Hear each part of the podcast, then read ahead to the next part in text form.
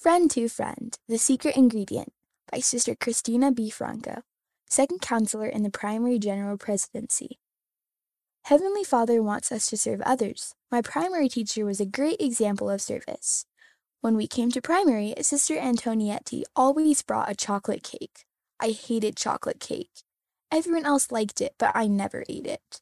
One day she asked me, Why don't you try a little piece? This cake is made with a special ingredient.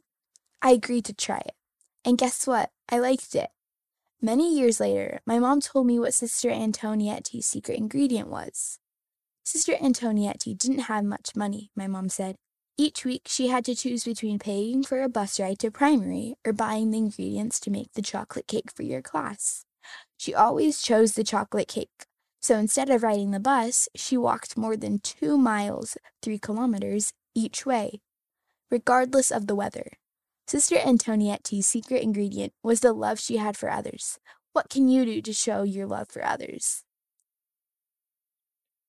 End of the story The Secret Ingredient, read by Margot Patello.